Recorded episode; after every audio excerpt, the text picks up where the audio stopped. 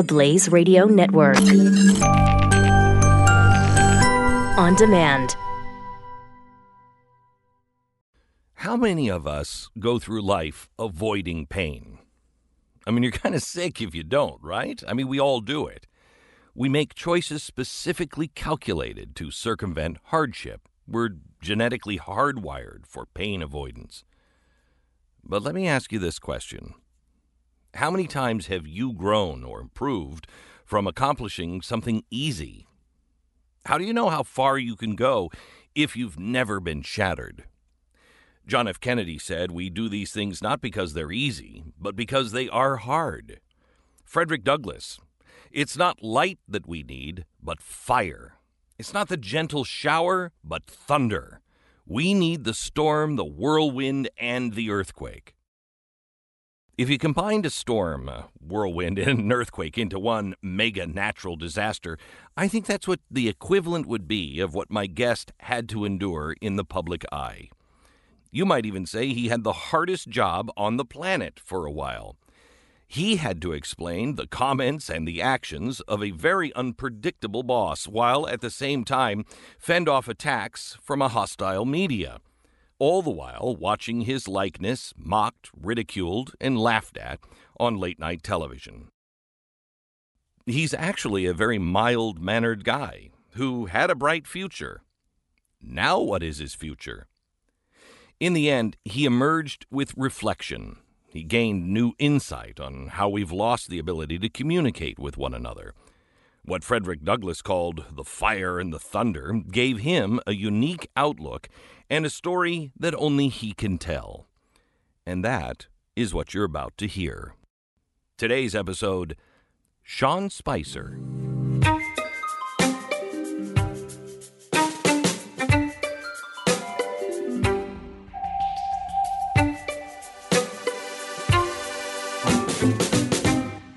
Sean, tell me who you were before you were Sean Spicer. well, I hope to some degree I'm still that same person. I think a lot more people know who I am versus who I think I am. Um, I like to think of myself as a as a good person, uh, as a loyal friend, as a hardworking individual, as a person of faith, um, as a person who values family. I, I think to get to your question, the difference is is that I stepped into a limelight where people got to see me in, in a way that a I didn't even see myself, um, and see a very small sliver of a person and say and make it and make profound judgments as to who I was. But I think that if you ask, you know, the friends that I had before I walked into the, the West Wing of the White House, they're still the friends that I have today and would say that I'm the same guy, except it's a lot harder to walk down the street. It's, we live in a really weird time where people aren't always thought of as people at all. It, it's almost a, a, cartoon character or uh, I don't know, but they're not people because you wouldn't say the things to people that we say to each other now in person. And and we get this little teeny sliver, and that's all we know. And that is just all who you are, period. How much of that um, are we responsible for in today's society? Um, I I I think there's some of it that we are responsible in the sense that when we say or do things, we are held accountable for them. The difference, I think, to your question is is that no one wants to understand the full context.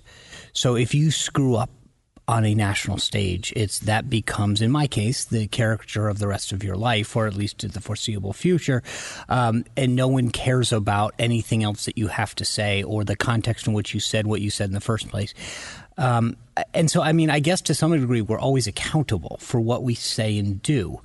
I think where I have a bit of an issue with the current environment is that then we sort of stamp a, a, a mm-hmm. judgment on that person and say, therefore, you are branded this for the rest of your life. And it's, you know, I've been in Republican politics for over 20 years. I've seen and always preached about the the liberal bias and and um, and I've seen it, but I had not seen it in the visceral nature that has existed in my world for the last 18 to 24 months. In the sense that um, these same people who preach about tolerance and civility are the first ones to cast judgment, are the first ones um, to denounce anyone else's views that they don't deem as being part of the groupthink and the progressive movement that exists right now. To me, that's that's the troubling piece of this. It's it's that you feel like if you're going to get along in this current environment, that you can't be anything but part of the the current progressive liberal mm-hmm. uh, mind meld that's going on, and that's that's actually troubling as far as I'm concerned. I've had somebody um, who is deep on the other side and somebody that I think people would l- look at and say, "Oh, that that person is part of the movement." And they have come to me and said, "I am being eaten alive. I, I'm I'm no longer pure enough." I think the the the left there's a is there a difference between the left and a Democrat? That's Take, a really good question. The I, I would argue that there is, but it's becoming harder and harder to be a Democrat that's not part of the left. So, do you say that as somebody who is in Washington, or you say that as somebody who is in the middle of the country? Both. I know.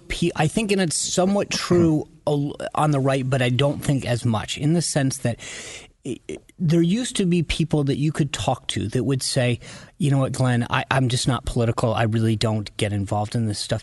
It is hard now to not have a side, especially on the left, where if you don't agree to all the enumerated mm-hmm. progressive pieces of the agenda, then you are not good enough. To your point, you're not pure enough. And you can't just be liberal. You can't just be a Democrat. You can't be a hardworking, union working, gun toting Democrat that just says, hey, I believe in the financial mm-hmm. and economic pieces of the Democratic Party. Now you have to buy into the entire social progressive movement to be good enough. And anyone who's just there because they you know their their father or their mother or their grandmother or grandfather were a Democrat is not good enough, and and they are almost ostracized. And you see this with some of the few remaining folks in my world where I see it are sort of the long-standing political operatives. To your point about Washington versus the country, where I bump into a lot of these guys who have built a career in Democratic politics and now are finding themselves dragged further and further to the left because either their clients or the issues or the campaigns, and I say campaigns, not necessarily political, but sort of the advocacy campaigns that they work on, are creating issues where if they're doing working for a corporation, they're trying to figure out how to out left the next. And um, and I think people who would consider themselves Democrats now are troubled. And you saw that in the last election where a lot of people then ended up saying, well, then I'm going to vote for Trump because I'm not necessarily a Republican, but I don't agree with the progressive left let me ask you the same question, other direction. Ted Cruz, conservatives that come, Ben Sasse, what second most conservative person in in the Senate. If you step out of line with the Trump train, it's going to cut you in half. Oh yeah, isn't that the same thing? To some degree. But there's two things. One is that there is clearly this, and, and they're branded never Trumpers, but there is no question in my mind that you still have this swath of Republicans, in some cases elites, in some cases pundits, but there is a clear delineation between those who are bought in on the who are Trump Republicans versus Republicans, or however you want to define the Trump. So, what is a Trump Republican? I, I think I, where I see the big break between sort of the traditional Republicans and conservatives and Trump is agreeing to the style right? If you look at what Trump has championed tax cuts, mm-hmm. less regulations, judicial, d- strict mm-hmm. constructionalist judicial, mm-hmm. these are Republican, conservative ideals that people have fought for decades yeah, on. Pr- pretty much everything except tariffs everything except for tariffs. And and I can, as a former assistant U.S. trade representative, make an argument that what Trump now I would agree that there is fundamentally a difference between what Trump supports. I, I, will grant you that. But at the end of the day, what he is really arguing for, if you look at what he did with NAFTA, what he did with South Korea, he updated trade agreements that I think benefit American workers. And and right. I actually, but he hasn't taken the tariff away. That's correct, and right. that's where I would I would agree that there is a delineation. If, yeah, if but, he was doing this as something and said we're going to get a better deal. Stick with me, guys. We're going to get a better deal. And then take the tariff away. I would agree with you. Brilliant. Right. And I think that he's uh, the, the jury's still out on that. Yeah. But I think to the nut of your question, there is, in my mind, um, where this all comes down to is style. Right. What what these guys don't like, what the Ben Sasses and some of these other folks, uh, when they ask him, when you ask a Jeff Flake, what don't you like about Trump? It's what he said, what he tweeted, how he acted, what his expressions were. It's not the style, the substance, and the policy. It's I don't like the way he acted and the style in which by he did something. That's where the difference is, and that's what I think is interesting. Is that, and I, I understand it. But I think, frankly, it's sort of it's like anyone else. When you look at the quality of a person, you say they're really hardworking. If only they were smarter, they'd be the ideal worker. And hmm. it's sort of like when people look at Trump, they go, well, if he would only stop tweeting, if he would only do this, well, then he wouldn't be who he was. And I, I'm not saying I agree with everything he says or does or how he does it, but you can't look at a person and say, well, if only, if that's like looking at me, and for those of us who, you know, aren't viewing the podcast online and say, well, if you were only six four, you could play in the NBA. Unfortunately, I'm five six, and there are qualities to each of us that I think we would like to improve or make the case that if they had this, they would be X. Well, no kidding in the case of Trump, I think for a lot of folks, I don't think he'd be president if he wasn't tweeting and being have the style that he had. He wouldn't be, and he wouldn't have gotten all the things done.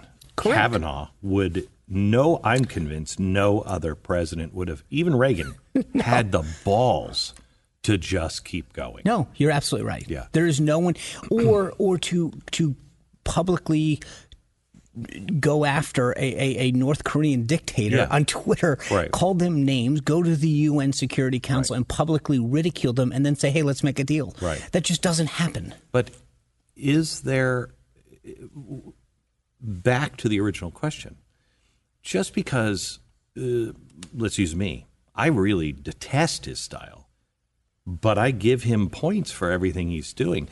Is there are we an all or nothing society on both sides? Do I have to agree with every single gender on the left or I'm a heretic? And on the right, do I have to agree with every single thing Donald Trump says or does or I'm a heretic? The answer, in my opinion, no. Okay. That I, I don't, because as I said to you earlier, and I agree, there are certain, the way that my mother and father raised me, the, the way as a Christian that I am brought up teaches me to be kind and forgiving. Mm-hmm. Sure. And it is not the style that he uses. um, but, but, but, but I would argue to your point is that we've had politicians on both sides of the aisle for decades now that have given us the most eloquent talking points, oh. who have told us what we should and what we want and what our ultimate goals and aspirations are, and achieved very little in many cases. Richard Nixon was a monster and didn't act like it. I mean, you know what I mean? Right. I'd rather, that's one reason I don't like political correctness. You know exactly who Trump is. Yes. There's no there's no hidden anything. That's who he is. We're never going to find a secret tape of him. That's it's called Twitter. he's already said, the, he's already the secret said. is out and open. Okay. So when you when you come into the White House, you're expecting what? Because you've watched him operate. Yeah, and it's it's a it's an interesting observation because I, knowing everything that I did, I still expected some degree of normalcy and protocol yeah. and decorum of tradition and mm-hmm. historical norms. Now, looking back, you or anyone else could look at me and say, well, what part of the movie hadn't you seen? Because right. you knew how this was going. And I think, you know, if you look back, one of the things that Trump said is, well, once I become president, then I'll do this. And he created somewhat of an impression that that's what he was going to do. yes. and, and, and, you know, and I think, frankly, I looked at that and said, okay, so let's set up a structure and an operation in a uh, traditional way. And frankly, that was not the way that we probably should have looked at it. Um, there are things that we should have adjusted for and strengthened and bolstered and not necessarily put our attention to that we, you know, for example, let me give you a, a silly example. We focus a lot of attention every week on putting out a weekly address, which was something that every president had done and frankly had outlasted its usefulness, um, regardless of who the president was, but especially under President Trump sitting there and him sitting in front of a chair and talking about policy for 12 minutes or whatever it had usually been was something that had outlived its usefulness. But it took a ton of man hours to actually produce every week and a president who really didn't want to do it. And yet we were focused on doing it because it was what you were supposed to do. Now, that's just one small example, but you think about how much time and effort was put into a product and and and, and something that, that nobody heard. That nobody heard, that he didn't want to do, that that we were doing only because tradition dictated that we were supposed to do it. How long did that last? 4 months and it was a painful because we were always finding excuses as well. Oh, this week we can say that he's you know traveling and therefore he can't. But and it was painful. We would have to you know we did one on the on the deck of on the deck of the USS Gerald Ford that was about to be commissioned, and and it took a lot of time and effort to prepare. And yet, in retrospect, you look back and you say, why were we doing some of these things? Why did we structure things? And if you think about some of these little tasks, they require a team, a a, uh, a ton of build up to them for something that, frankly, to your point, no one was watching. And he detested the idea of doing it because he knew that. He knew how to communicate better than anybody. And he was thinking to himself, why am I wasting this time doing this outdated forum that no one's watching? When I can tweet that will get yeah. massively more amounts of attention than this product.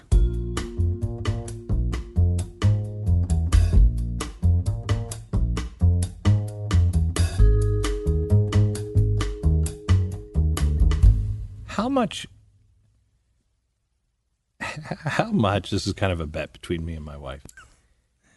How much of I gotta his, figure out who I'm about to offend yeah, how much of his tweets are he's really thought this through and he's you know really, and how many of them are him sitting on the john at three o'clock in the morning going oh this will drive him nuts I, don't know too many of them come out at three in the morning. I, have never really focused on where he tweets, so let's get both of those out of the way. You know what I mean. You know I do, I mean. but I want to be clear. Yeah, to, okay. Um, um, there are days in which I look and I go, wow, that was spectacularly strategic. Mm-hmm. Like you will go to your point, it's like, oh my God, this is going to drive this, which will drive yeah. this. And then there are other days in which I, I wonder I go, did he do that intentionally? Because he'll never tell, just so we're clear to your question, he never tells you. He never goes, don't you like how I, you know, created this narrative arc that's going to end up in this place because I set this, you know, lit the wick on fire here? Um, if it turns out unbelievably successful, of course he's going to tell you that's exactly what I intended. If it doesn't, he's going to say, well, you know, the problem is it ricocheted off, uh, mm-hmm. you know, this wall first. But uh, in many cases, I do think that there is a strategic element to how he's thought this out. Others, when I'm going, how did you, you know, could you have? Because there's some where you're like, in terms of the attack, um, there's timing where I go, wow, he really changed the narrative. That's one thing that you can never take away from. You can be talking about anything in the world. He'll tweet and suddenly it's breaking news. You know, he just tweeted X. Mm-hmm. He can change the narrative in a way that I don't think not just any politician, but no one that I've ever seen can do. And that's that's an unbelievable talent. Now, when you use it and how you use it comes down to what you're asking about, and and that's something that only he kind of keeps in the back of his head. So when you would come up and you would say, "I haven't talked to the president about that," I've always thought that was a cop out for every other president. Yeah. But when you said that, I was like, "Yep, yeah, probably not." Oh, I mean, no, no, I mean, especially if it was within 45 minutes of the briefing. You can't, he's the president of the United States, right? So let's say you're 45 minutes away from when your briefing's about to start. He may be having lunch with the Secretary of State or a world leader or what have you. You can't just walk in and go, "Can you explain to me?" So, I, you know, I'd Right. literally say, "I don't know," or you know, it'll be 7:38 in the morning, and suddenly he'd be up in the residence, you know, tweet out something.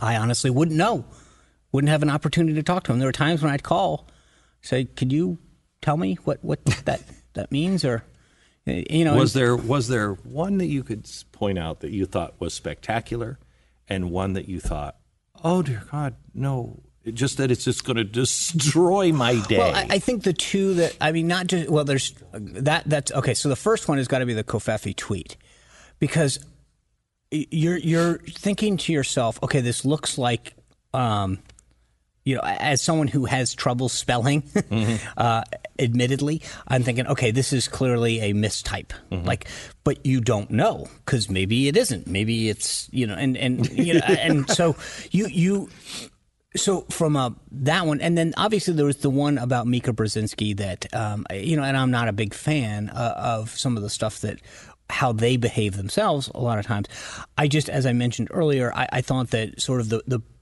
the attack on them. While I understood why the president was frustrated with them, I'm thinking this is going to. We had just had this massively successful. If I if I'm remember the timing right, we'd been on a roll and or even the one about Obama tapping the wires. Um, so there were days in which I understood because of some conversations that we had had why he had a particular level of frustration or concern or problem. But we would be doing something where we had had, in particular, the, the joint address, that first one that he gave, that was just getting wild uh, acclaim and praise. And we're going, now this is going to change the subject. Because in many cases, I think people were looking for a reason not to talk about the good, and we would hand it to them. He's gotten better at that, do you think? He has. I think that in the last look, the first six months were unbelievably disruptive, uh, but that's who he was. I mean, and it's not. I don't say that as a bad thing. I think part of it was is that he was very clear. I'm not coming here um, to be the the next successor in the line of people who can do exactly what the people before them have done. I'm coming here to shake things up, and so I think that, uh, but all that being said, they've they've got their footing in a lot of ways, and and so it's you know. Um, to your point, I, I think a lot of times there's a little bit of miscuing. Now he's understanding, uh, especially the full impact of every time he says and does stuff, the the implications that it has, and the strategic advantages that it can have. George Bush told me before he was leaving the office. He said uh, he was very frank on on how things were going um, in Afghanistan, Right. which the media was making it look like a bloodbath on our side, and it was actually going very very well. Um, and um, he shared some things, and I said, Mr. President, why don't you say those things? And he said for a couple of reasons, but one thing he said was, uh, as a president, I have to watch everything I say, every move. There are people that are analyzing in Russia and China. What did he mean by that? When he looked that way, what was he doing there? And he said, so you have to be very, very careful on everything. In that conversation, I never heard him search for a word. You know, George Yes. right? I would never want to be across a negotiating table from George W. Bush. The guy is off the charts brilliant, knows it, it has recall, but when you put a camera in front of him, There's two, and, and I, I had had a chance to meet him a few times when he was governor in these private meetings, and it was I was like, this is it. He's going to be the guy. And since then, I saw him a few weeks ago at an event, and and he is personable and funny and smart, as you said. But then the second when he was president, he would, you know, that's where he got the uh, these- yeah, um, you know the because uh, the- but in, and until you've been there, right, and having been the spokesman for Right. it, you realize that every single word is looked at in the context of. I remember this when when Obama took office. Gibbs made some comment about our relationship with Britain. Now, anyone who's I'd had the mm-hmm. luxury of mm-hmm. been in the foreign policy realm to some degree at the end of the Bush administration, we have a special relationship with Britain. China is a responsible mm-hmm. stakeholder. It's all the diplomatic, you know, speak that is that ensures that that relationship everybody gets that it's being maintained at a level that it always has been. The second that you change that moniker. Suddenly, everybody's freaking out. Well, what's changed? Oh, did we break up? Are we back Right, together? right. And Gibbs said something that was just a little off. And suddenly there was this concern in Britain what's going on? What's happening? Um, and it wasn't anything but you're right. Bush understood clearly that every movement, look, on non look, Yeah. word, enunciation, suddenly communicates this posture of the United States. Did our position change? Is it getting better or worse? And until you are on that stage, you don't fully appreciate it. And I, I think you and, and me and, and a bunch of other people who've had that opportunity and privilege to see him privately and then obviously observe him as president know what a what a, a contrast there is because he is brilliant and funny and Yeah. warm and caring and totally different men.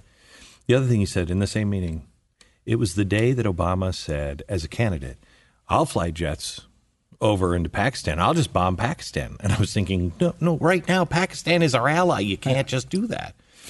And I, I asked the president about it, and he said something. He meant this to f- to make me feel better, I think, but it scared the hell out of me. He said, "Don't worry, it doesn't matter who sits at this desk. When they get here, they are going to see that on many issues, their hands are tied, and they're going to do exactly the same thing." Obama comes in, says, I'm going to shut down Gitmo, I'm going to shut down the war. He pretty much did exactly what Bush was doing. My question is Donald Trump doesn't care about every little word or every little look. He doesn't care. He is a bull in a china shop. Yep. It- do you believe that it would? Somebody who was in the Obama administration told me the problem was Obama was a radical. He was a he believed these things. He believed in hope and change and all the things he talked about. But when he got in, the system was there, and it was the Clinton system, and it was just no, no, you can't. No, no, no. We'll give you a little bit here. Trump doesn't have that, does he? No, there are guardrails. Right? That's what this is. Is that when you walk into office, you've got the National Security Council, the Department of Defense, the Department of State that are filled by a bunch of, and I, I do think this is true in a lot of cases, well meaning people mm-hmm. who the problem is they've got these guardrails and they go, you can only drive between here and here, right and left, and that's it. Because otherwise, we don't know what's on either side of the guardrails. And if you go over the guardrail, bad things are probably going to happen. No, key word, probably because no one's ever driven off the guardrail. Because You come in, you go, well, you can't plot, a, you can't close down Gitmo because if you do this, you're going to release these folks, and they're going to go here, and bad things will probably happen. And if you, you know, pull out of the Paris Climate Agreement, if you pull out of the Iran Agreement, here's what's going to happen. If you move, God forbid, if you move the embassy to, Jerusalem, oh my goodness, bad things are going to happen. And I think Trump's view was, I don't care. I got elected to do certain things, and I'm not here. And and what happens? I write about this in the book that I think was so interesting. I've been in politics 25 years. My job was to advise people and tell them this is what you can do, this is what you can't do, and this is why. And what, what was hard for me is that after a few months, I'd say to the you know then candidate Trump, well, you, you, you can't do this. You, you got to do it this way, or if you screw up, this is how you have to do this. And he would look at me and go, "Okay, I'm not going to do that. I'm going to do it my way." And what happened was he was proved right over and over and over again. Now, I'm not saying that, like in some cases, I still think that in some cases you should say, "Hey, I'm sorry, I'd like forgiveness," or "I shouldn't go after this person," uh, but he proved that you don't necessarily pay the political price that you supposedly, you know, this is sort of the the the odds behind the curtain that it's going to be huge and it's going to be terrifying and oh my god, what's going to happen? He showed really quickly. Well, that's not true. And all of these bad things as he was making decisions on Paris and Iran and, you know, that all of these things where he said, I'm just going to do it. It's the right thing to do. I'm going to move the embassy. I said I was going to do it. It's the right thing to do. And look what's happened. Nothing. There's no war. Nothing bad's breaking out and yet it showed that America kept its word. And I think that what what's fascinating about Trump is that he's realized it's sort of like if someone says, "Don't touch the third rail," it's going to electrocute you. And at some point, he puts his hand out and goes, Didn't electrocute me. And so the next time it's hard to say, oh, well, Mr. President, don't do these things that you're saying you're going to do because bad things are going to happen. Because really, I did this and nothing happened. I did that and nothing happened. And I've, he's kept his word over and over again. And where I think he's shown is that for the most part, if you do the right things for the right reasons because you believe in them, and it's not saying do dangerous things, he's not sending nukes off to somewhere or going Right. to war with countries, but he's doing, frankly, U.S. policy, which is we said that we're going to do the following, or I think it's in our country's interest to do X, Y, and Z. Even on the tariff stuff, which, you know, I, I think you and I probably agree, I, I'm not a huge tariffs fan, but I understand why he did it. And yet, the economy hasn't gone to hell in the handbasket. In fact, we're seeing continued economic growth, unemployment continue to go down. And every month, everyone keeps saying, oh, it's going to get worse, it's going to get worse. When we took office, they said he'll never get 3% growth. That was cooking the books by the OMB. And yet, all of these things that he's done, whether it's regulations or tax cuts, the world hasn't crumbled as everyone predicted. And that's what's different with Trump is that he's willing to go out and do what he said he was going to do because he realizes that um, it's not it is what he believes is in the best interest of the country and based on his experience. He's still locked in a battle. I, I just read from, I think it was CNN, and they published a story the other day that said so and so even agrees that uh, the Russians tried to game this the election, uh, and uh, you know it had this effect and this effect, and I thought they are still they are still. It's like Al Gore with 2000. Right. It's over, dude. Right. It's over.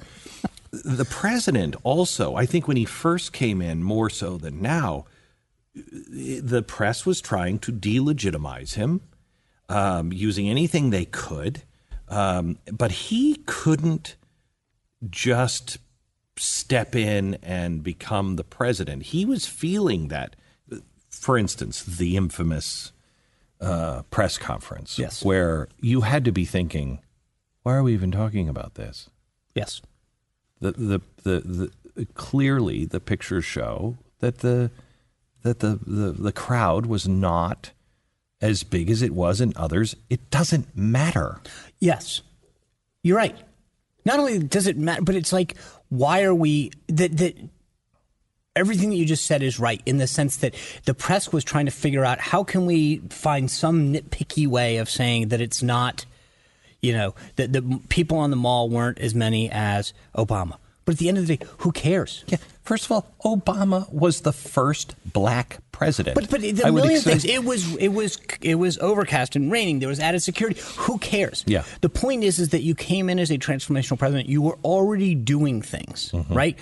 And my view is, is that you rise above it and basically say, "Oh yeah, but guess what? I'm already doing this, this, this, and this," Mm-hmm. and no one is going to vote on or decide how whether or not you're being successful or unsuccessful by how many people showed up at any event, right? I mean, whether it's a town hall or a concert, like it's if you're a, I mean, I guess that's a little different because there isn't a a monetary aspect to it, but you know, he was doing so many things. Now, to the nut of your question, I don't mean to sound like I've taken a bunch of psychology classes, but I think that there's an element which, if you spend enough time around him, you understand that you can only take so many punches without going, oh, yeah, I'm going back at you.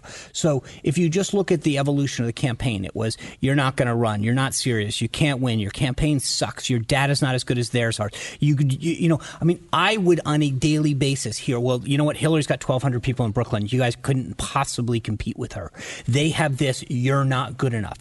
At some point, it gets in your head and you go, oh, yeah? We did do this. We did beat you on this. We did excel at this. We did do, I mean, and when you constantly are told you're not good enough or you have this inequality or inequity that is not as good as what it's supposed to be, it's difficult on a daily basis. It builds up. And you go, you know what? Here's what we did do. And here's how I'm going to hit back. Um, I agree with you. At some point, I mean, this is where, as me, as the press secretary, there were plenty of times when I wanted to just rip the bark off somebody. And I had a fabulous team, including us, you know, led in, internally by my wife, who would just go, you know what, Sean? Calm down. Let it go. Let it go. Don't worry about it. Don't worry about it. No one's going to remember that. Focus on this. Pivot off of that. Don't let this story get to you. Don't worry that you know Kitty five two one just tweeted this at you. and, and, and it's but it's difficult, Glenn. You know this from you know when you know now online when you live in New York, people who don't know you take shots, and no matter how many shots there are, it still hurts to some degree. Yeah. It's it's you know what I didn't do anything to you. I don't know who you are. I don't know why you hate me. I'm a good person. I didn't mean anything, or I made a mistake and I'm not looking. And yet the vitriol gets to you, and there were days when I wanted to lash out. And like I said, my wife, sometimes my colleagues, Sometimes friends would just say, my mom, hey, be better than that. Don't worry about it. Two wrongs don't make a right. Don't just because they, I mean, and, and I had a good group of folks that would talk me down. I don't know that that's, and I, think sometimes the president just after it's not just the campaign and, and being president, but it goes back, you know, to, to being in business and and this legitimacy factor. And so I say all that because I think to some degree, if you've been told forever that you're not good enough, you're not as legitimate as the next person, and you've continued to hit these bars of success. I said, what do I have to do before you say I actually did something good? I actually succeeded. And so it's easy for a lot of people to sit back sometimes and say, how come you guys made such a big deal out of this? And in retrospect, in a lot of cases, I look back and go, you know what, you're right. We probably should have been the bigger people. We should have pivoted and focused on this. I mm-hmm. get it. But retrospect and, and hindsight are really easy to look back on any mm-hmm. situation. And, and I, I've said this to people I, I am a fairly reflective person. So whether it's a conversation that I had with my wife, and I get better every day, where I'll look back and I'll call her sometimes and I'll go, hey, this morning I probably should have listened to you a little bit more, or, you know, I cut you off or whatever. And, and I'm not perfect, but what I try to do is at the end of the day go, okay, could I have been a little bit better about this? Or could I have tried to show that whatever it is, professionally, personally? But I don't know that every one of us is wired that way. Some of us have this insatiable desire to hit back when hit.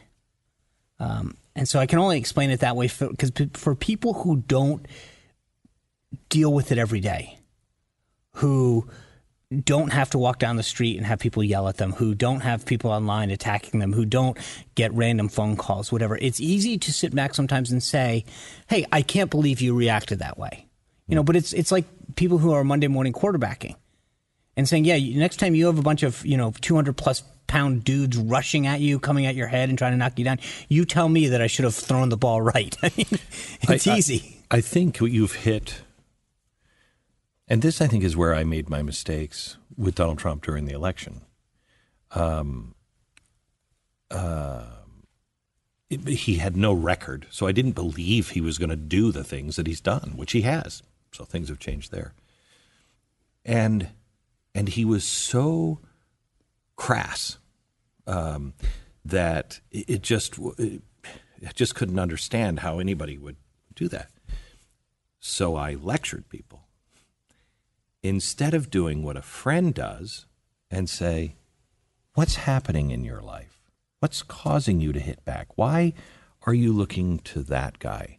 And you just said it. And the, the left doesn't understand. The media doesn't care. They don't they don't look at it, they won't examine it, they won't they don't care if they do.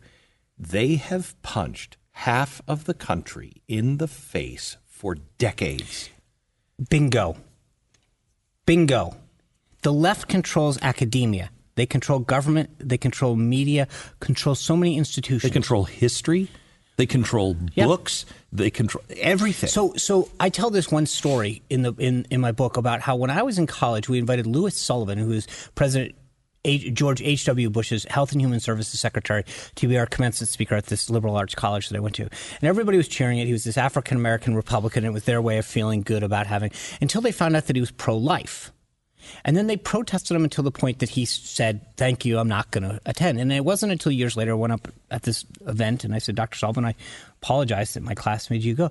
But this idea that if you, I said to someone the other day, they go, Well, my son, uh, you know, in the in the age of Trump, it, it, feels less safe on campus and doesn't feel that he. And I said, wait a second. Do you know what it's like to be a conservative on a college campus? You want to talk about the last 12 months. I want to talk about the last 25 years, 30 years, 50 years. Do you know what it's like being a conservative and, and being able to have a conversation at a dinner party? walk down the street. I told one reporter the other day I was having this discussion in a moderated Q and A, and I said we're in Washington D.C. I said put a "Make America Great" hat and walk down 15th Street in D.C. She looked at me and goes, "Why? What would that? What? What do you mean?" I go, "You try it.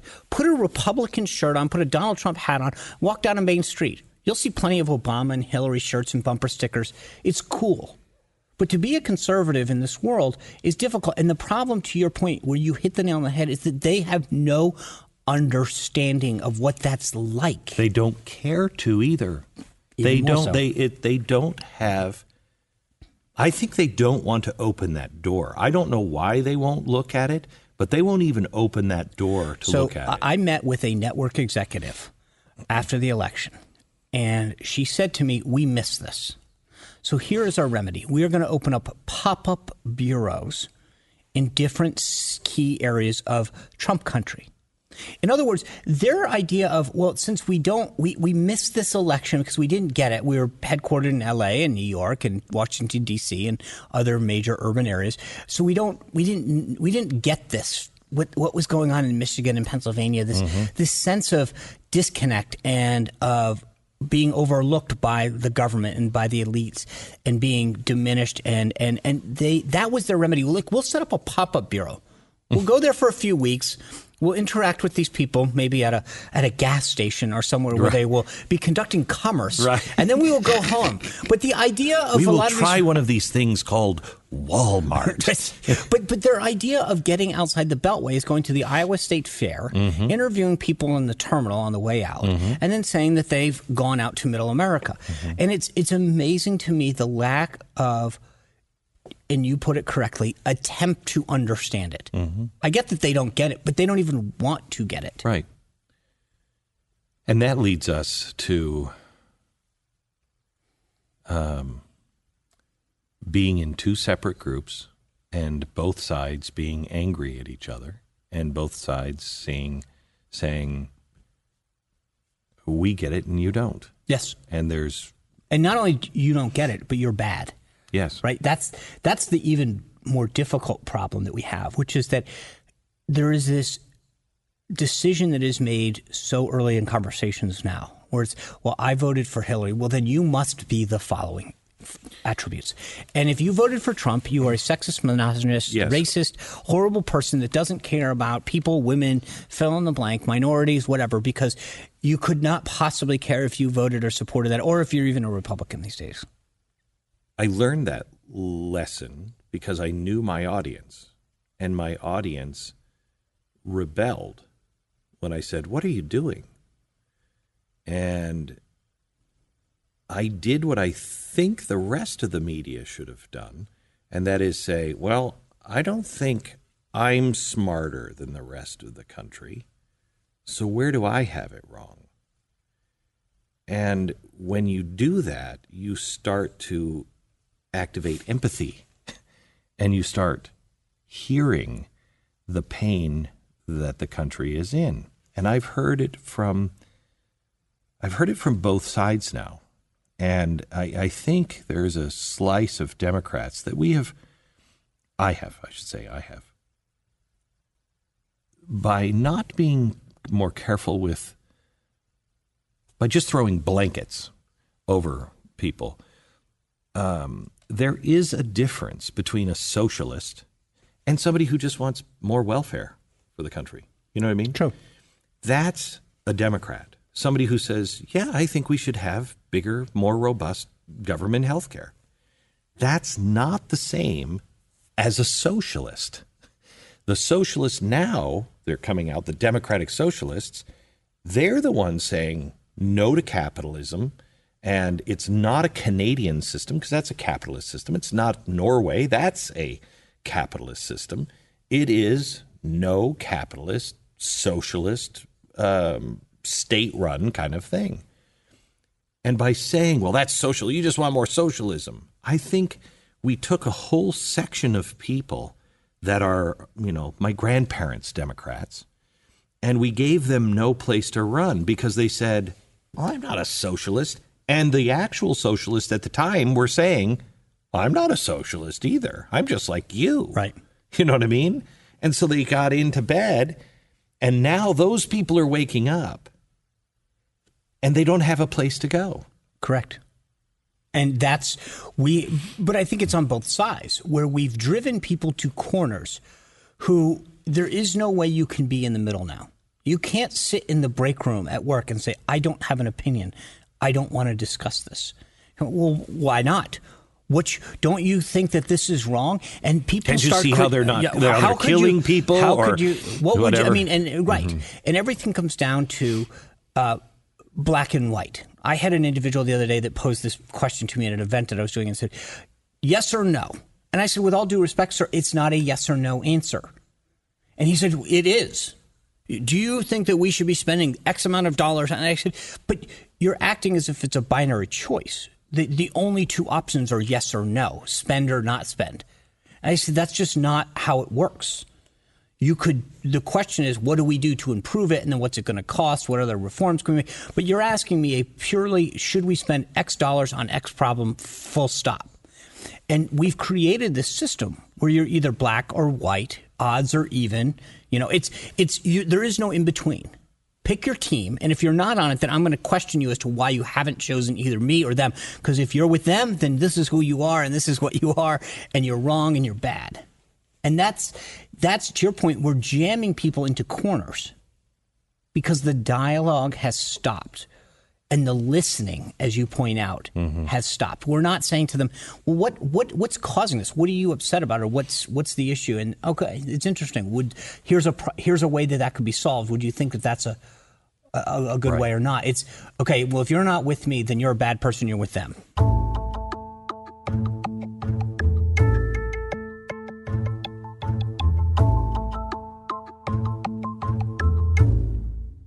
I remember um, uh, SNL did some f- funny mocking of me in a chalkboard. Were you played by a man or a woman? I was played by a man.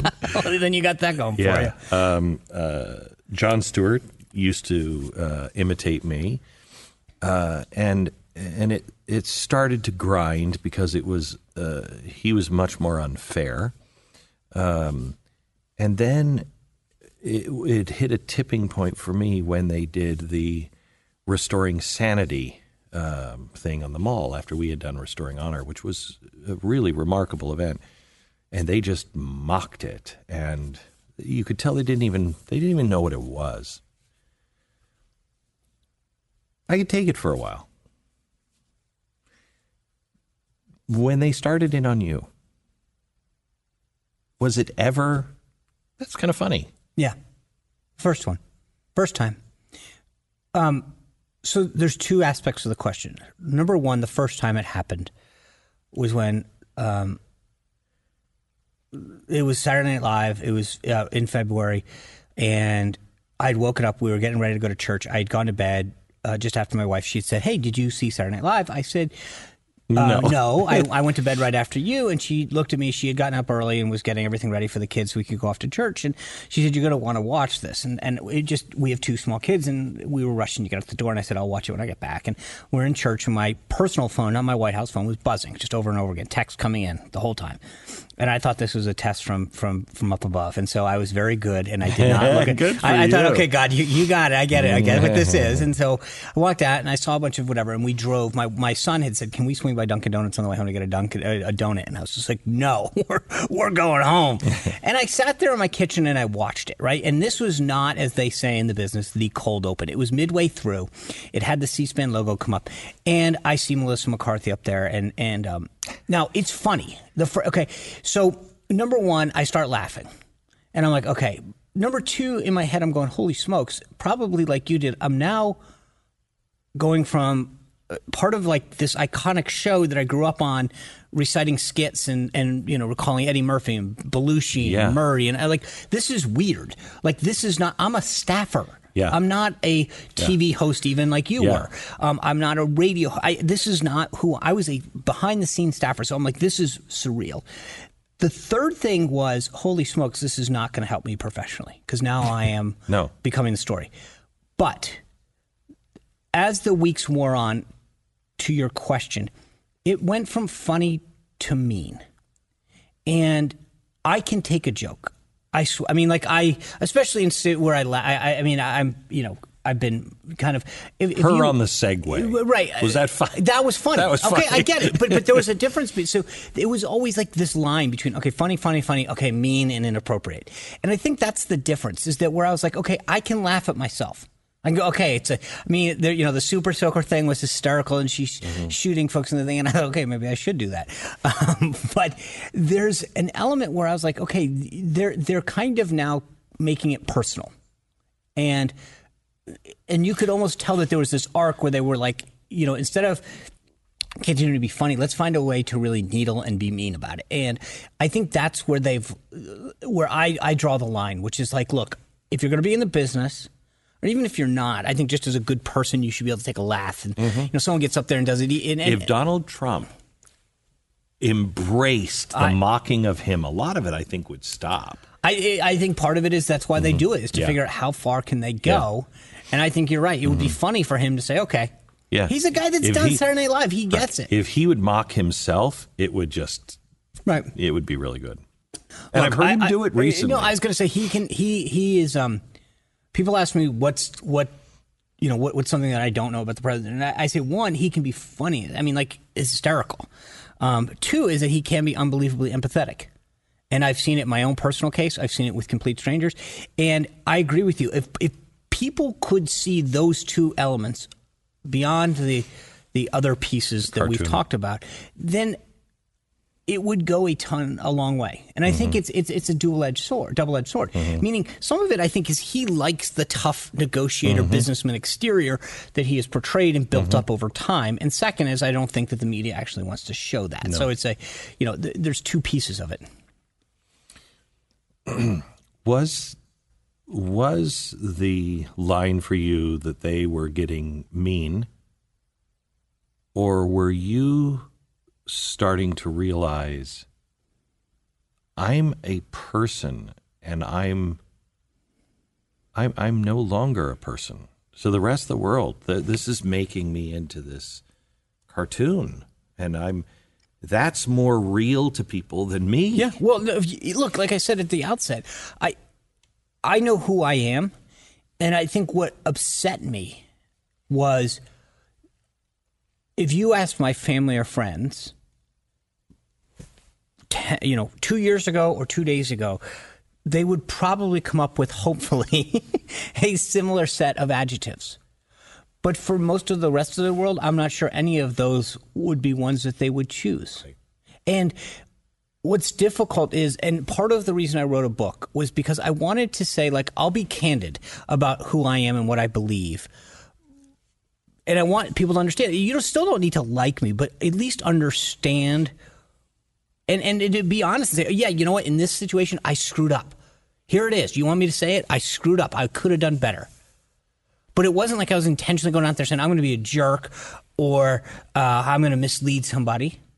It was so. I part of it was because I wanted people to say, like, look, I'm not one of these guys that say, hey, I did nothing wrong, I have no faults, and I would do it all over again the same way. And I know there are several people. I talked to a politician a couple days ago uh, in, in this forum, and I said, do you have any regrets in your political career? They said no. Said nothing. Nope. I stand by everything I've said and done. And I thought to myself, really? Because I do and I haven't been in office as you know for a, a fraction of what you had. And and part of what I wanted people to see is that. And, and and to the point of our dialogue is to say it's okay to say I screwed up, and I have been blessed with a ton of forgiveness of people. People have said, mm-hmm. "Hey, I know you didn't mean that," da, da, da. and mm-hmm. I hope that people can see that sometimes if you screw up, and you do say, I think I hurt you or I made a mistake. I hope you can accept my apology or understood that there was no intention of, of ill will or malice. That that might be a better way to exist amongst each other in the society.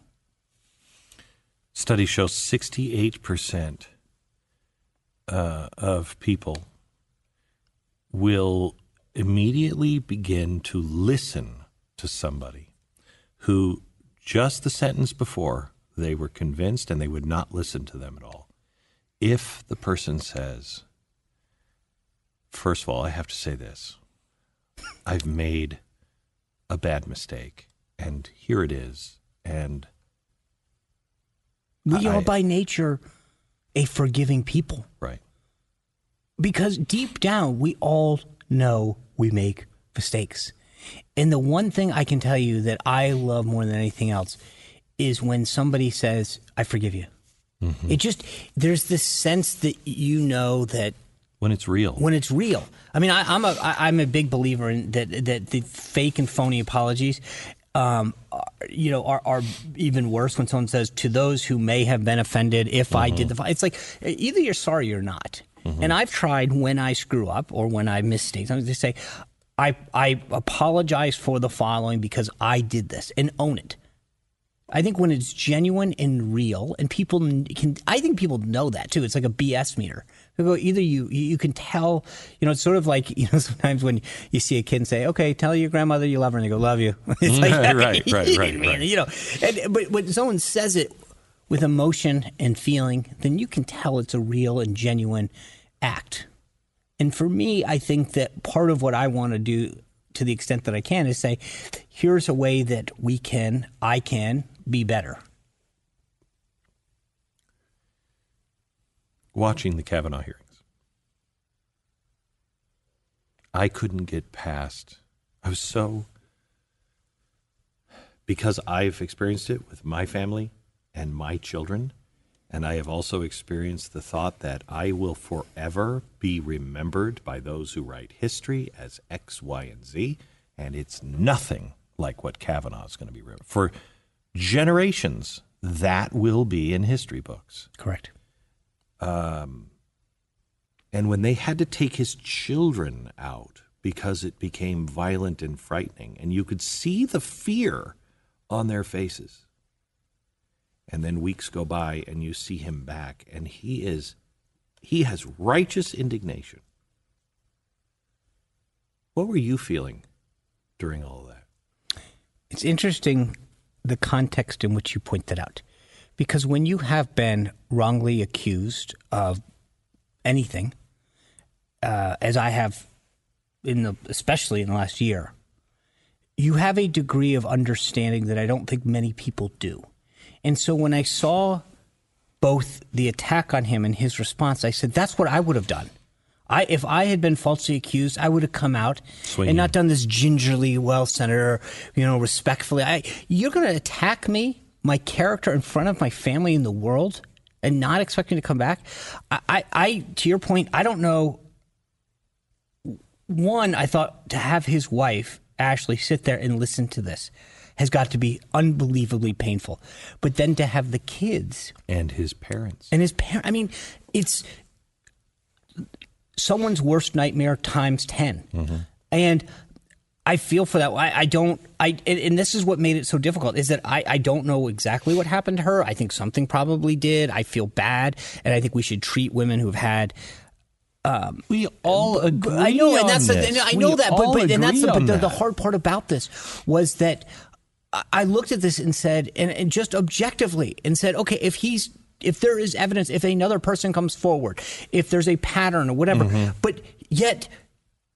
You know, It didn't. and there didn't, and I go, okay, so this, this, we are going after this man, and to your point, for the rest, it doesn't matter what decisions he casts on the Supreme Court for the rest of his life. That will be the first line in his bio.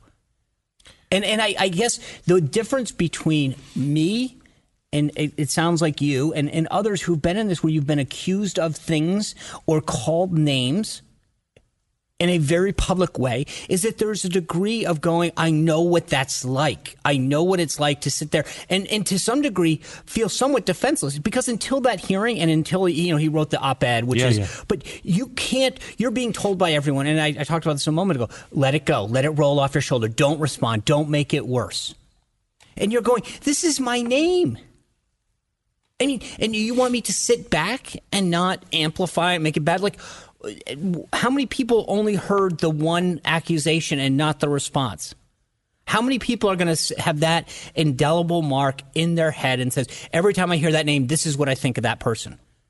And yet, in most cases, especially that one, you're being told, don't respond, don't do anything, we'll take care of it. We just need to get over this hurdle, we need to get over that vote. I, I can't possibly fathom. I thought I had it bad. at times. What he and his family have gone through, uh, you know, I truly pray for them.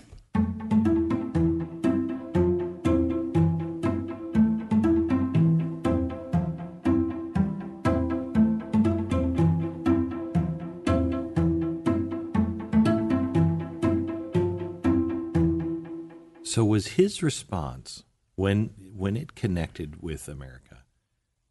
Because it did. Yep. Parts of America. Let me ask this question because you you're exactly right, and I think we're on the same page. I, I think it connected on a personal level. People saw this man and saw the injustice of, you know, we're we're we're a society that is you know, guilty. I mean, innocent until proven guilty, not innocent until someone accuses. I mean, that's the lowest standard. That's what we broke away from England for. You can't just do that to people. So there was that. But what do you think of the connection with the half of the country that has been called a bigot, a racist, a misogynist, all these names for so long, he was almost speaking for half the country who had been called names for so long, saying, Shut up and sit down. That's not who I am, and that's wrong of you to even do this to me. I'm this person, not that, and I'm not going to take it anymore. It was almost a Howard Beale kind of connection where people were like, but yeah, that's the way I feel. Yeah. And it was all out there for people to see. You're not reading this, right? You were watching it. You saw his face, the emotion, yeah. the the rawness of his defense of himself. And I think for most people when they laid it out and said, "Okay, she's made these allegations. There she needs to be taken seriously, incredibly, but let's look at the facts. Like, you know, she doesn't know where it was, when it was. He's laying it all out there. And now here's the thing that I found fascinating. This is a brilliant man, right? No question about his his intellectual prowess. He knows if he had done something, he could have easily just said, you know, you remember when George Bush had his DWI and said, when I was young, mm. I was mm-hmm. young and irresponsible, I was young and irresponsible. Yeah, yeah, yeah. Okay. He could have said something to the extent of, you know, when I was young, I was immature. I did some things that were complete and, and sort of, but he didn't. He was indignant because he believes and he, that, that it never happened, that there was no incident. And so for so many people, like you said, it wasn't like they, they saw this and said, I know what it's like. I've heard about this. I have a son, a daughter. I would not want to be wrongly accused, or I have been wrongly accused, or, and therefore now I'm fired up and it brought out a sense of emotion. I mean, there wasn't a person in this country that you could bump into, no matter where you were, that hadn't picked a side. Mm-hmm. I mean, there were people that picked Dr. Ford's side, there were people that haven't, but everybody picked a side, and it was intense and raw and wrong because none of us know. Well, that's none what of, I found fascinating. Of, Look, we, I, I we was, were asked to judge something where there is no yes or no. Right. And for so many people, what I thought was fascinating is what I just told you is how I approached this, which is I said, okay, they're coming to this hearing. Let's see what we've got to have an open mind about this. She needs to be taken credibly and seriously. Okay, that's how I approached it. But for so many folks on the left, they said she's made this. The standard on the left was she accused him. Right. But and again, I'm not looking to get off of this, but I find it fascinating when you talk about all these other instances that have occurred. I, think there's something with Claire McCaskill's husband that's just come out. There is something that occurred with Keith Ellison. All of these other women, Clinton, you name it. How come those women aren't believed first? It's right. to me, I think the problem I have, and this gets into what we saw which was the problem the left had in this argument was the hypocrisy played into it. Because as people said, okay, well, if you're going to believe this, if this is the standard, what about them? What about all these other women that have made the? And it was, oh, I don't want to talk about this. When when um, uh, uh, the from Minnesota, um, Keith Ellison, but but the the I'm trying to think of Amy Klobuchar was asked, will you campaign with him? Not even will you denounce him, will you campaign with him? She said, I'm going to campaign for the ticket.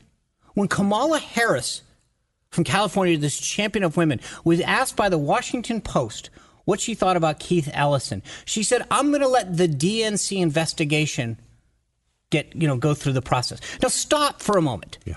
How insane is that? Mm-hmm. The Democratic National Committee, a political entity that probably has five people in the HR department, is hardly an investigative body. And suddenly, this incident that allegedly happened in Minnesota, she's putting her faith and trust in the Democratic National Committee to confront, and yet no one in the media asked to follow up. No one. And yet, that's how the left deals with their own. And yet, when it came to Kavanaugh and this accusation, well, we should believe first and ask later. I, I just think that part of what happened, it wasn't just about Brett Kavanaugh. It was about the hypocrisy, about this accuse mm-hmm. first, convict mm-hmm. later, you're guilty until proven innocent. And I think for a lot of people, they just said, and this is the thing, even the media tried to make this out to women versus men. It wasn't. More and more women that I talk mm-hmm. to were like, mm-hmm. "This is I don't want to be cat like mm-hmm. you know this undermines some of the serious allegations that people that I know have put mm-hmm. forward." And um, and I thought it's going to go down as a very defining moment, I think, in history. I was really surprised when I uh, I worked at uh, Fox because I knew my job was to get eyeballs. Right. But I also believed in some things. you know, everything I said I believed in, unless it was a joke. But that joke was to get you to watch the point I was trying to make. It doesn't mean that I was right on my theories but I was accurate in the information that I presented. Um, and I thought if I can get enough eyeballs, there's got to be journalists out there who will say that guy's a nut job and is crazy. But that, I mean, he's showing the documents. Hey, guys, come over here and look at this. Can we just look at that and see if that's right? Nobody ever went and looked at the facts of what I was laying out. They would take my theories, they would take my uh, approach apart, but they wouldn't take the facts. And I thought to myself, I, I was shocked, shocked, because I thought somebody's intellectually honest and curious. That was my lesson about the press. What was your lesson with the press? Oh, I don't know that we have enough time. Um, I think the number one thing is how little. I, I always knew it was sensational. Like it's there's no question. take the bias aside. The degree to which people will say or do anything to get a clip or a click blew my mind. And I always knowingly, knowingly that it was I'm going to be more outrageous. I'm going. I mean, I had countless instances where a journalist would walk back after a briefing and say, "Hey, man, sorry about that. I, my my editor, my boss really wanted me to make a big point today about this, whatever." And it wasn't that it was. I mean, I'll give you an example. There were times when they knew we couldn't answer a question. Maybe it was a political question. Okay. Or I'll give you one. Sarah asked, they asked Sarah one the other day, they said, can you guarantee the president's, now, Sarah's what, 30 something years old, the president's 72. Who in their right mind can guarantee anything unless you spend 24 hours, seven days a week, 365? I mean, that's the dumbest question. And then the headline afterwards on CNN was, White House cannot guarantee X. Of course they can't. No one can guarantee anything but themselves. You know, I can guarantee I won't do this. But if someone says, Sean, can you guarantee that Glenn won't do the following? That's a stupid question. But it's said for an intent, which is I need to be able to get up on the evening news and say, when asked today, the White House refused to guarantee the following. And it makes it sound like you're being evasive or untruthful when the fact of the matter is, is you're being completely honest and saying, I can't be or they would get up and say, Hey, are you going to win that race in Georgia 8? And you'd say, Unfortunately, as you know, because of the Hatch Act, I'm unable to think. The White House today refused from the podium to comment on why that. Well, of course, because you know that you can't answer a political question from the podium. And I was constantly amazed at the number of people who would ask a question purely for the goal of trying to get a clip or a click out of it when they knew the answer or they knew the reaction ahead of time. The president says the press is the enemy of the people. I go back and forth. I think, no, you have a right. I mean, I read the arguments between the founders, you know, on the Sedition Act, and they went so far as saying, even if you knowingly lie, you knowingly lie, the press is protected to say that. I mean, that's how far they went. Right. Okay, so However, when you are feeding a patient and you know it is being fed this steady diet, and you really are the main nutrition that that body is getting, and you're filling it knowingly with untruths and poison, aren't you an enemy of the patient? So here's the the way I look at this. I think that um, as a conservative, as we talked about a moment ago, I hate when people make an assumption as to who I am or what I believe because I believe in it. So I look at this and say, okay, to use a broad brush with any industry and say, okay, all lawyers are horrible, all doctors Yes. are good, all members of the press. So here's the problem I have with that statement. I look at the Blaze, the Daily Caller, Breitbart, Fox News, the Examiner, the Washington Times, and I'm probably missing 50 other people, plus columnists and whatever that I would call part of the press, the media. I hardly think any of those people are bad or those institutions are. I think that most of them are very good. And so I think when you throw the baby out with the bathwater, then you get rid of all the good. And the pro- one of the things that I did when I was press secretary is I started to call them. I brought in local media. I brought in talk radio for the first time via Skype.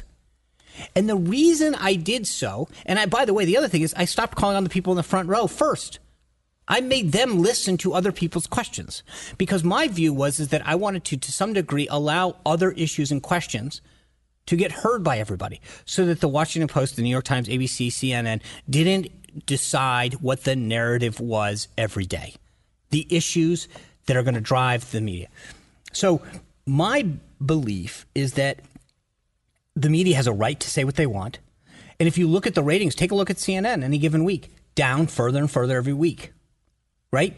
That, that we have, as a conservative, I believe in demand and sup- supply and demand. Look at what's going on. The proliferation of these people online, podcasts, talk radio. This is because people have said, I don't want to get my news from there anymore. I don't believe it. I don't find it credible. They're not covering certain issues, whatever it is. But all of these people are rising and these institutions, yours in particular, because people are saying, I trust these people more. They're covering issues I care about. And so I believe that to some degree they are going to be a victim of their own um, narratives because as you look at a lot of these folks, they, you know, they're losing market share. There's a rise in alternative forms of media and other platforms because I think more and more Americans are saying, I'm tired of, of hearing. I mean, if you turn on some of these cable news channels, all it is is one critique of the president after another, trying to figure out who can fumble further to the left. I, well, I, I think my line recently was with Khashoggi. Within two hours, within two hours, they were saying, you know, Donald Trump is very close to the Saudis, and you know, his son-in-law was just a. What are you kidding me? How did Donald Trump even get into that story? Well, look, you want to hear the best one? There is a tweet that a White House reporter sent out the other day. He was on the streets of New York. He apparently has a small child. The child was knocked down by some rude, inappropriate person. In New York? I, I, I I've trying never to dis- heard of okay, that. well, you know, Okay, you're the New York right. expert. And so the individual, the reporter went and, and went after this individual and said, you just knocked my child down. And they said something, you know, I don't care or inappropriate or whatever. And the reporter tweeted out, only in the era of Donald Trump would this occur. Think about that. And I was like, do you realize that people can see these tweets? Hmm. like you were tweeting out that like the this moron knocked your kid down, which is wrong, inappropriate, uh, uh, uh, disrespectful, whatever word you want. But how is that Donald Trump's fault? And th- there is no problem. The head of Politico the other day tweets out after someone says something about a white supremacist says he wants to take over the GOP. The head of Politico tweets out, "I thought that job was taken." And there is no no condemnation, no problem. Business as usual. Keep going. So for all these folks who talk about Trump's tweets, Trump's comments, no matter what they say, it's all excused. That's my biggest problem with them is they don't there is nothing that one of their own can't do. No as long as you work for one of them, you're mm-hmm. fine. You're protected. Which leads me to this. there we now are living in a world that is playing for keeps. It's it's you know when the communist ten went to prison, all those communists from the McCarthy era, they still worked. They still wrote under pseudonyms. They you know they they still could get jobs. Not anymore. Not anymore if you are not part of the protected class, they can destroy you forever. Yes. You went out for the Emmys, and I thought very brave, foolish. I, well, and right, but you know, you might have thought, "Hey, we're all in this together," um, and normally that would have worked. Yeah they were not going to let you in. To be clear, I didn't want to be in. I thought, look at, I'm a working class kid from Rhode Island. The idea that I'd get invited to the Emmys, never meant to be on stage, I thought, holy smokes, this is cool. And the criteria that I gave when they approached me about this, I said, look, here's the thing. If it's funny, if I can make fun of myself a little and be and show, hey, look, I'm a funny guy, blah blah blah, and th- then it's fine. If you make fun of the president or whatever, then like that's not like go on your merry way. I thought it was funny. I get it. I got plenty of criticism from folks on the right that said, "How dare you collude with them?" Whatever. And I thought, whatever. But the thing that I thought was so funny is for eight hours. I wasn't looking to be anyone's pal. I get this. This is I, I know where they stand. I think they know where I stand. We're not going to agree on policy or politics. But they were all like, "Hey, man, that was funny. I'm glad you came out and showed that you could be a little self-deprecating and funny." The second that the the left rose up, and it was about 12 hours from the time that it aired, Mm-hmm. and it was everyone needed to condemn me. Mm-hmm. James Corden had to apologize three times for giving me a kiss on the cheek. You know, he did this funny, ah, that was hysterical. Alec Baldwin, who had said something very, you know, nice, hey, that was that was great that you came out and did that. 12 within 12 hours was saying, you know, although I don't agree with anything he did and he's a horrible person. It's like, wait a second. There are plenty of times when I think folks on the left I don't agree with their policy. I don't agree with some of the things, but they may do something or have an experience. I say, hey, congratulations, well done. Or just being polite, being friendly, being hospitable, being welcoming. I mean, having a, and, and yet for some reason, the way Being that. human. But yes. Not chasing you out of the human race. And this idea that somehow being polite, kind, and respectful was apparently too much for the left. And suddenly, online and everywhere, it was, you must condemn him. How dare you? Quote, the, the phrase that came out was, how dare you normalize him? He can't be normalized. Uh, which uh, to me, I still don't understand that. I, I think of myself as a fairly normal guy. Um, and this idea that I had to norm, and, and I was like, wait, who are you to set the bar as to what is normal and fair? And, uh, Right. you know, I, and I, I made it very clear to folks like, I'm not looking to be normalized. I'm proud of what I did. I'm proud of who I am, and I'm proud of what I stand for. It's funny because when I I first sat down here before you walked on the stage, I uh, I thought, what am I going to? Well, how am I going to start this? I thought, you know, I want to start with who he was before he became the cartoon character. And the first thought was, I'll see it now. Glenn Beck normalizes Sean Spicer because that's what they do. That's what they say. This is this is wrong to take the cartoon character and break it apart and recognize, oh wow, there's a human in there. Hmm. And the irony is, think about how many times they've had. I mean, and, and, uh, you remember just since it's on topic, but Alec Baldwin had this outrageous fit with his his daughter. Yeah. Right. And how many of them have these breakdowns or instances in public, and yet they go through whatever they have to Hollywood cleansing, and they come out and suddenly it's okay. Well, we should give you a show now. Right. I'm not the one who publicly yelled at my daughter or a family member or berated somebody. You may not like my politics or my policies or what I've said. And frankly, in some of the cases, I've said, hey, wow, I screwed up. But in a lot of cases, I'm still proud of it, what I stood for and what we fought for and what we accomplished, frankly. But somehow they get a pass on everything that they do. And yet I need to be normalized.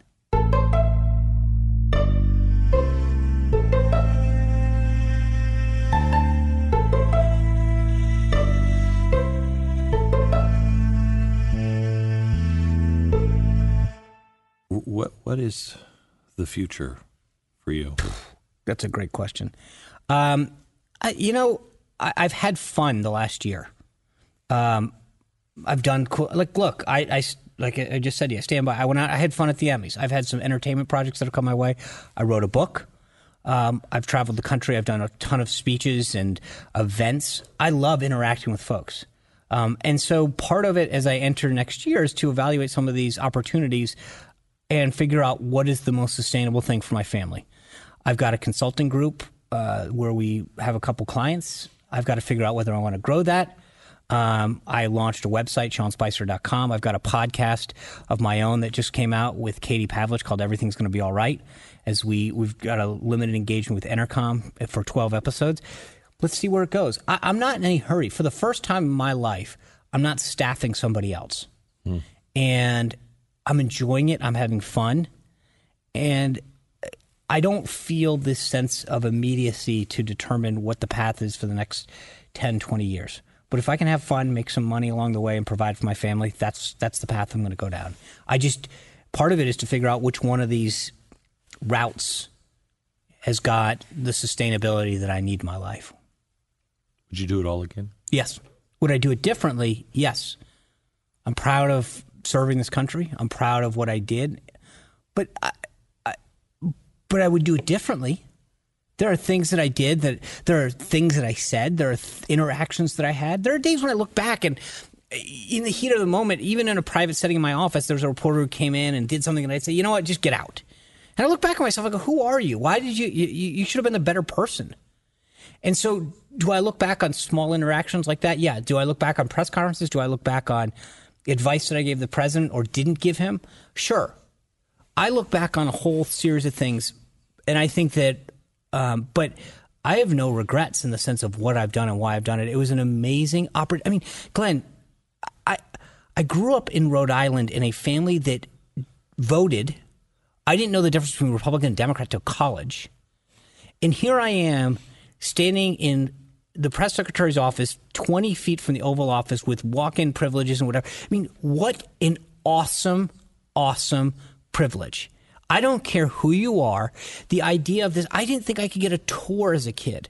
We stood outside. I have pictures of my, me and my parents when I moved to D.C. standing outside the gate right in front of Lafayette uh, Park. Th- this is I, I cannot explain to people like I, I feel blessed for what I did. Would I do it differently? Absolutely.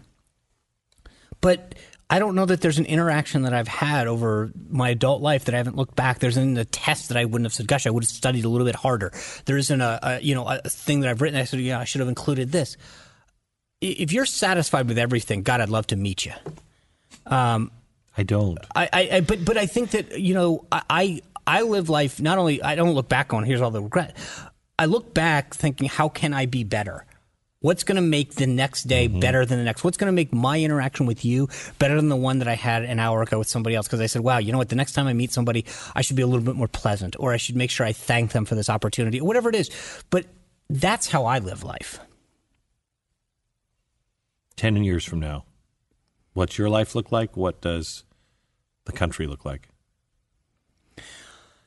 Uh, mine, um, I'd just be shy of 60. I hope that I'm not working, like in a sense of working for money. I'd, I'd like to do, th- I, I, I'd love to be doing stuff with my kids more. Like, hey, I'm going to coach full time. I'm going to. Yeah. I love that stuff, and uh, I don't know that it's possible. But if you ask me, what would I love to do? To figure out a way between now and the time I'm 60 years old to, to be financially independent and uh, do things I like. I'm passionate about veterans projects, about adoption, cancer research. If I can go out and, and be supporting things that I love and interact with my kids, that's what I'd love to do. There's a little financial hurdle to, Right, to right. crawl over. Um, where the country is, I hate to say this because I don't think if we don't have a course correction, we're in a bad place. I don't like where we are. I don't like where we're going. I don't like the the the amount of the the discourse that we're having. Um, and so I think at some point we have to have this this sort of national come to Jesus. You know, there was a similar but different experience after Vietnam in the 70s where people were at each other's throats and we were riding in the street and whatever. And somehow we healed. And I wasn't old enough to understand or appreciate how that the country went through that.